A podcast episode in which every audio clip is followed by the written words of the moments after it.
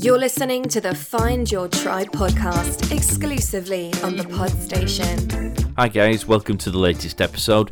This time we're going to have a look at Instagram. Personally, it's a fantastic platform, so here's a few tips. Firstly, dodgy low resolution images will really harm the quality of your page.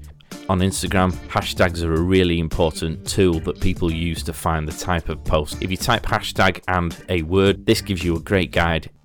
The gallery board on your profile page often looks a lot better if there is a style or a theme.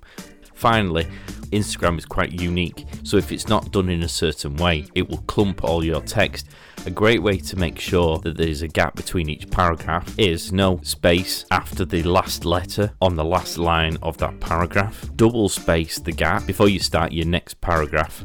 Catch you next time. Get social at Funky Vibes on Facebook, Instagram, LinkedIn, and Twitter. The brain processes nearly 10,000 visual and oral cues per minute. As first impressions stick, make the customer see your business in the right way. Funky Vibes can ensure your vibes attract the right tribe with their marketing expertise, graphic design, bespoke websites, and social media packages.